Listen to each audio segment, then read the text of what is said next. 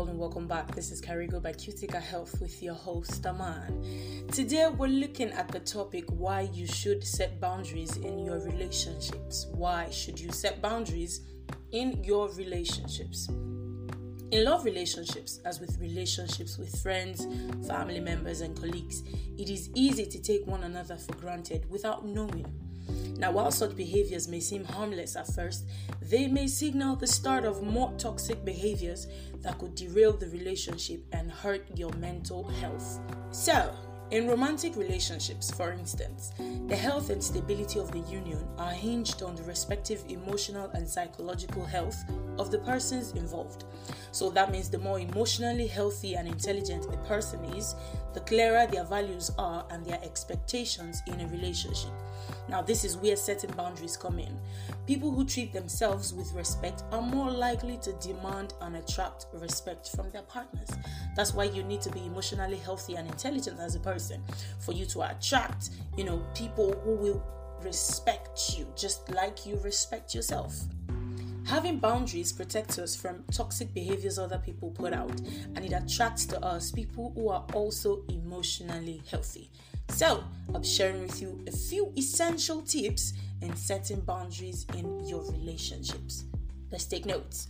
Number one, love yourself. I'm gonna say that again. Love yourself. Love yourself, love yourself, love yourself. You really need to.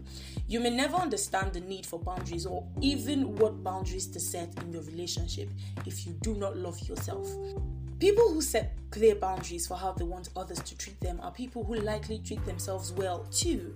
So, if you love yourself well enough, you will most likely not tolerate an abusive partner or someone who habitually cheats on you. I mean, you know you deserve better. In essence, if you do not respect yourself, you may not realize what behaviors count as disrespectful. So, take yourself out, spend more time with yourself, enjoy your thoughts and your personal space. Write down clear goals for your personal development, your career, and family life. Once you are clear about who you are and what you want, it will be easy to decide what you do not like and what behaviors you will not accept from someone else. That's on number one. Let's proceed to number two. Set clearly defined boundaries. I'm gonna say that again. Set clearly defined boundaries. Do not allow your partner to second guess your boundaries. State it as it is.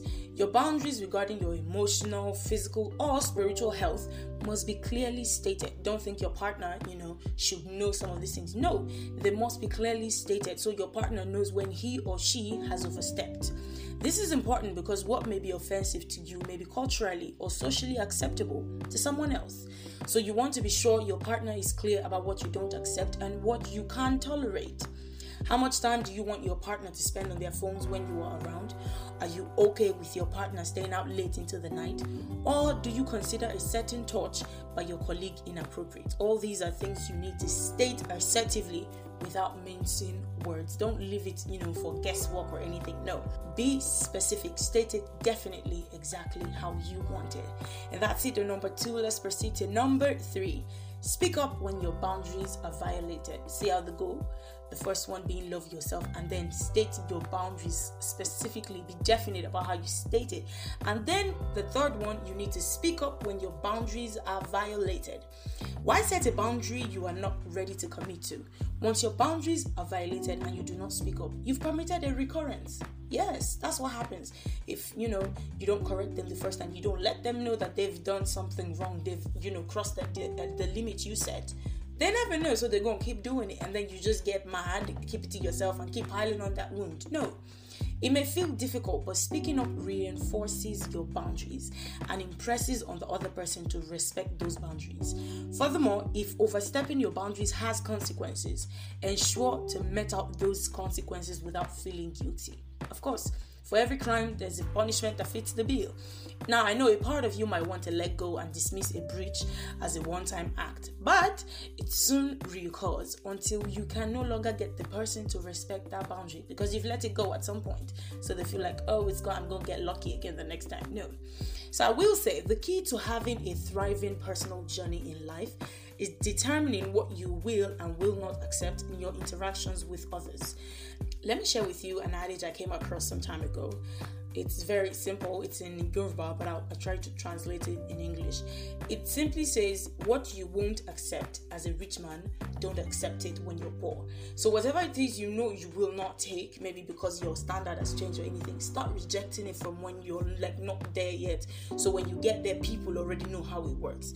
Now, I know although it may seem difficult, learning to assert oneself not only unleashes the joy of loving and respecting oneself, but it also attracts us to healthy and thriving people and relationship. Don't forget, you need to love yourself, you need to set clearly defined boundaries, and you need to speak up when your boundaries are violated to ensure that you can enforce that boundary. Thank you so much for joining me today. That is all I have for you. Now, for more information on health related topics like this, simply log on to www.cuticahealth.com. That is C U T I C A health.com. And for more episodes like this, find us on your podcast platforms like Spotify, Amazon, and Apple Podcast at Carigo by Cutica Health. I hope you always stay alive, healthy, and kicking. Don't forget, this is still Carigo by Cutica Health, and I am still your host, Aman. I'll see you next time.